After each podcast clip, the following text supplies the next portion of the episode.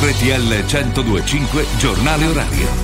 Ben ritrovati da Giovanni Perria. Si temono tensioni alle manifestazioni pro-Palestina che oggi si terranno a Firenze e Pisa, una settimana dai cortei segnati dagli scontri tra studenti e polizia. Sentiamo Raffaella Coppola. Gli occhi sono puntati sulle piazze di Pisa e Firenze dove gli studenti si muovono una settimana dalle manganellate per ribadire il cessate il fuoco a Gaza, ma anche per chiedere le dimissioni del questore dopo le cariche delle forze dell'ordine. Alle spalle una settimana di fuoco tra polemiche, accuse e denunce alla manifestazione di oggi gli organizzatori hanno stimato la partecipazione di migliaia di persone. Nel capoluogo toscano creata una specie di zona rossa per impedire il contatto tra manifestanti e forze dell'ordine. Le questure, ha scritto il Corriere della Sera, hanno stabilito per tutti di avere un profilo di impiego invisibile, ovvero ci saranno agenti schierati in punti sensibili ma la loro presenza dovrà essere impercettibile. Obiettivo scongiurare le tensioni tornate ieri al corteo di Bologna dove sono state bruciate foto con i volti di Meloni, Salvini e Netanyahu e dove contro un dirigente della Digos è stato lanciato un nuovo pieno di vernice rossa.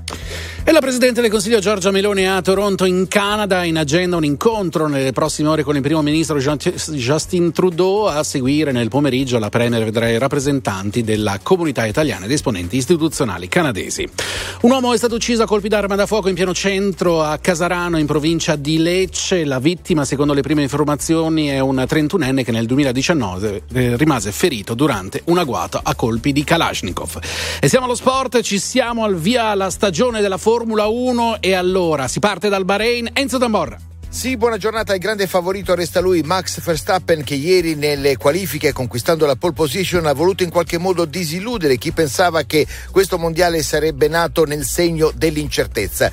Sta di fatto però che la Red Bull non è più così distante rispetto alle altre, a cominciare dalla Ferrari, ieri secondo tempo con Charles Leclerc a poco più di due decimi, Leclerc che si presenterà agguerrito sulla griglia di partenza con la speranza di poter subito sorpassare Verstappen. In seconda fila c'è la Mercedes di Russell che ieri nelle qualifiche ha impressionato, avrà accanto Sainz con l'altra Ferrari, in terza fila Perez e Alonso, più distante il futuro ferrarista Lewis Hamilton che partirà dalla nona piazzola della griglia di partenza. Ed è tutto per il momento, linea allo studio. Lo stadio presenta il tutto esaurito, in campo le migliori stelle del calcio europeo. Le note dell'inno della Champions League riecheggiano mentre le squadre scendono sul terreno di gioco e tra poco il fischio d'inizio. Su Sky Sport inizia lo spettacolo. Goditi gli incontri delle tre coppe europee e tutto lo sport di Sky.